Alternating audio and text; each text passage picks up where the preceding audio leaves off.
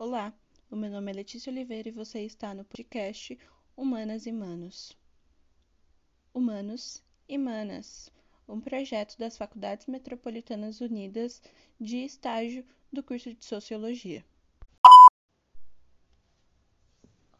Vamos lá, então. Agora a gente vai falar sobre Darwinismo Social. Primeiro de tudo, é, ele se recebe, ele recebe esse nome porque se baseia no darwinismo. O que é o darwinismo? É aquele conjunto de estudos e teorias relativas à evolução da, das espécies. Eu não sou professora de biologia, então não vou saber falar muito bem disso. Mas, basicamente, Charles Darwin vai desenvolver essa teoria e o darwinismo social vai se basear nisso, mas mais focado nesse rolê da teoria da evolução e a seleção natural, que são essas variações que aparecem no organismo quando os seres vão evoluindo. Então, a, a premissa de que hoje o que se tem de seres ali, pensando nos animaizinhos, são mais evoluídos do que eles já foram um dia, assim.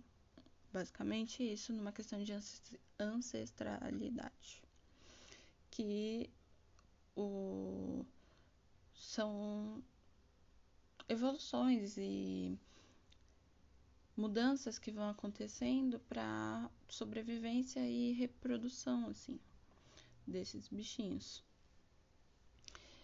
Então, então, uma determinada característica que vai surgir no organismo vai fazer com que ele se adapte a um ambiente de forma mais bem-sucedida do que ele se adaptaria sem essa característica.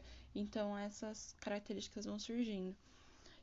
Que tem até aquele negócio que diz que a girafa, ela tinha o pescoço pequenininho e aí o pescoço dela foi ficando mais longo para comer as folhas mais altas. Basicamente nisso. Então, o darwinismo social, ele vai ser um tipo de corrente sociológica e filosófica baseada aí na teoria da evolução e na seleção natural, e vai tentar demonstrar a sobrevivência de seres humanos que são mais adaptados. Então, conduz ideias sobre a espécie humana.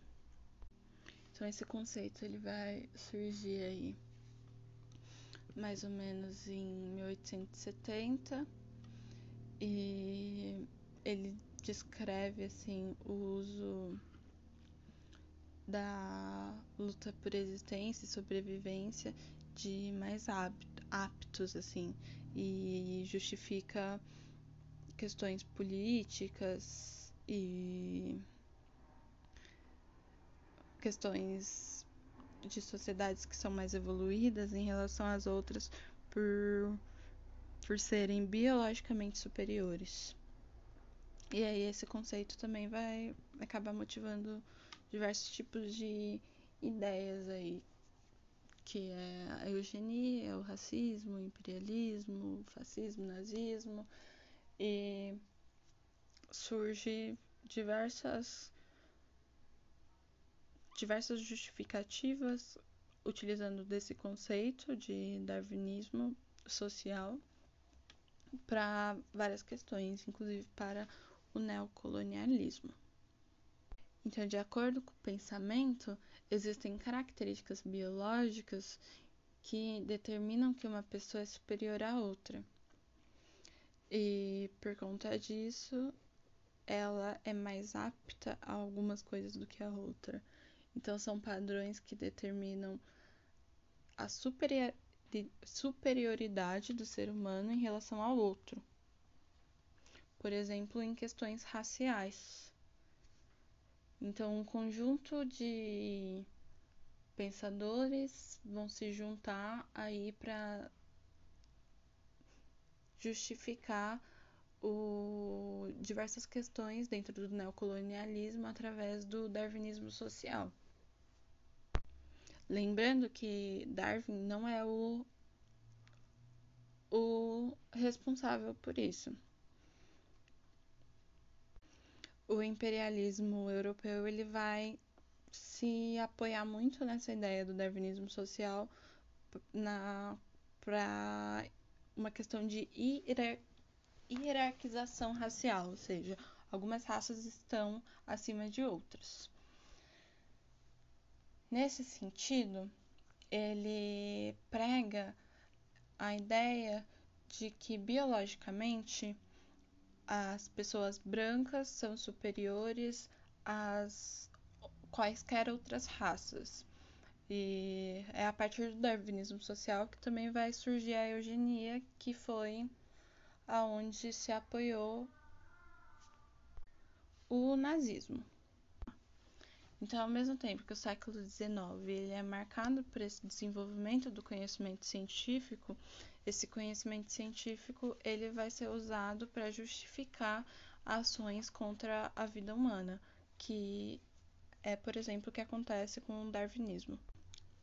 Então, esse darwinismo social e o neocolonialismo e imperialismo que se, se apoia nisso, traz uma justificativa de que, visto que são é, considerados, que eles mesmos se consideraram superiores, eles tinham a missão de civilizar as nações inferiores. Então, o darwinismo social de, de, diz que existe uma evolução entre, entre sociedades, que algumas sociedades são superiores a outras, por serem mais desenvolvidas e coisas do tipo. Então, nesse sentido, a Europa se considera muito superior aos países que foram vítimas da colonização e, por consequência disso, se tornaram emergentes. Então, a existência de indivíduos que eram considerados impuros racialmente podia fazer a sociedade decair e o, o desenvolvimento ir reduzindo, se tornar emergente. E a partir disso começa a surgir uma série de práticas racistas, como o estudo em pessoas negras para provar cientificamente que o branco é superior ao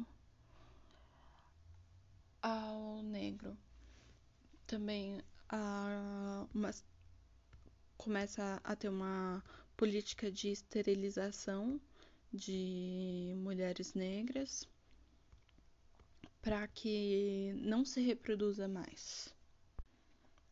Então, o imperialismo quando e o neocolonialismo, então esse imperialismo e o neocolonialismo, para expandir o seu território, sua economia, sua cultura, através de exploração e, e escravização dessas populações consideradas por eles atrasadas, se torna uma... O, Se, se tem uma justificativa científica para fazer isso, porque você está levando, de acordo com eles, civilização para esses pro, povos. Então, o que foi a exploração de recursos, a exploração de pessoas, não é... E o, e o extermínio dessas, desses grupos que resistiam à dominação, ou o extermínio desses grupos que de alguma maneira viviam na Europa e aí são esterilizados e usados para estudo, para para buscar uma forma de comprovar essa teoria, é tudo, tudo isso é justificado através do darwinismo social. É porque essas violências, elas têm a ver com a sobrevivência dos mais aptos, com a sobrevivência dos mais evoluídos. Então, essa distorção do, dos estudos e observações de Darwin, ela se torna a, a maior justificativa ideológica e pseudocientífica para que os interesses do colonialismo europeu na África e na Ásia fossem fortalecidos com a ideia do, de, de ajudar e civilizar os povos primitivos, os bárbaros, como uma forma de dizer que estava se fazendo um favor para esses povos. Então, através disso surge também O Fardo do Homem Branco, que é um poema que diz sobre o fardo do homem branco de civilizar essas populações selvagens, bárbaras e inferiores. Eu vou dar uma lida no poema, apesar dele ser horrível. O fardo do homem branco. Tomai o fardo do homem branco. Envia teus melhores filhos. Vão, condenem seus filhos ao exílio, para servirem aos seus cativos, para esperar com arreios, com agitadores e selváticos, seus cativos, servos obstinados, metade demônio, metade criança. Tomai o fardo do homem branco. Continua pacientemente, encubra-se o terror ameaçador e veja o espetáculo do orgulho. Pela fala suave e simples, explicando centenas de vezes, procura outro lucro e outro ganho do trabalho. Tomai o fardo do homem branco, as guerras selvagens pela paz, encha a boca dos famintos e proclama das doenças o cessar, e quando seu objetivo estiver perto, o fim que todos procuram, olha a indolência e loucura pagã, levando sua esperança ao chão. Tomai o fardo do homem branco. Sem a mão de ferro dos reis, mas sim servir e limpar a história dos comuns, as portas que não deves entrar, as estradas que não deves passar. Vá, construa-as com sua vida e marque-as com a tua morte. Tomai o fardo do homem branco e colha sua antiga recompensa, a culpa de que farias melhor, o ódio daqueles que você guarda, o grito dos reféns que você ouve. Ah, devagar, em direção à luz. Por que nos trouxestes da servidão nossa amada noite no Egito? Tomai o fardo do homem branco. Vós não tenteis impedir, não clamem alto pela liberdade, para esconderem sua fadiga, porque tudo que desejem e sussurrem, porque serão levados ou farão os povos silenciosos e calados. Seu Deus e tu medirão. Tomai o fardo do homem branco. Acabaram-se seus dias de criança. O louro suave e ofertado, o louvor fácil e glorioso, venha agora, procura sua virilidade através de todos os anos ingratos. Frios, afiados com sabedoria amada, o julgamento de sua nobreza. Rudyard Kipling. Então, disse que ele era nascido em uma família na Índia Britânica, que era uma parte do Império Britânico sobre o subcontinente indiano. Então, o poeta, ele vai crescer observando essas características do regime de dominação do neocolonialismo e sobre o país que vai se tornando cada vez mais miserável por conta dessas coisas. Mas, aparentemente, quanto, quando o poema é publicado, as interpretações se tornam um pouco amplas. Então, O Fardo do Homem Branco, ele basicamente é uma narrativa a respeito do pensamento do homem colonial, do homem ocidental no período neocolonial, e a mentalidade de que apenas os homens brancos possuíam é, educação e civilização. Então, cabia aos homens brancos como uma missão praticamente cristã é, oferecer educação, ensino e catequização para os povos nativos em que eles acabavam encontrando.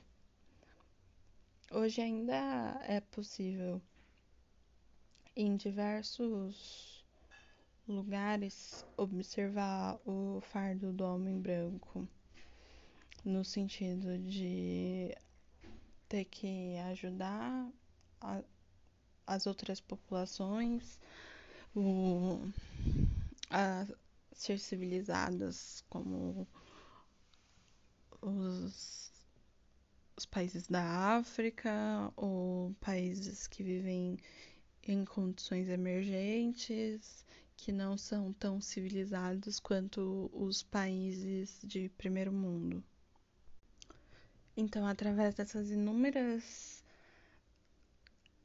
é, justificativas, a legitimação da política imperialista e a sua missão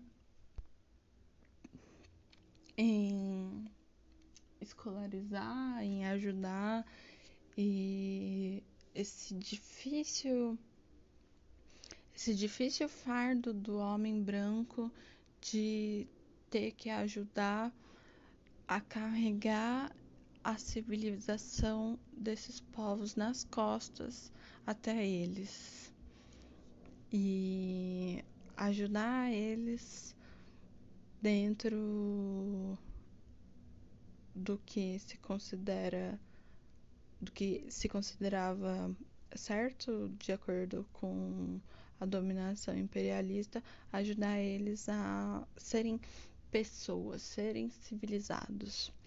Dentro disso, nós temos diversas situações que ocorrem não somente nos países da África e da Ásia, mas até mesmo nos países da América, com as diversas escolas católicas que tinha para indígenas, como na América do Norte e no Canadá, as atrocidades que aconteciam dentro dessas escolas. No, no Brasil também nós temos exemplos de até hoje essa missão civilizadora cristã de cristianizar as populações indígenas ou de, de demonizar suas crenças, sua forma de aprender e as religiões que, que são de matrizes africanas ou indígenas. Então, esse fardo do homem branco, ele se con- consiste em ter uma outra justificativa praticamente de um, de um teor empático, de, de uma profunda solidariedade em tentar ajudar esses povos a saírem das condições de bárbaros e se tornarem parte da civilização.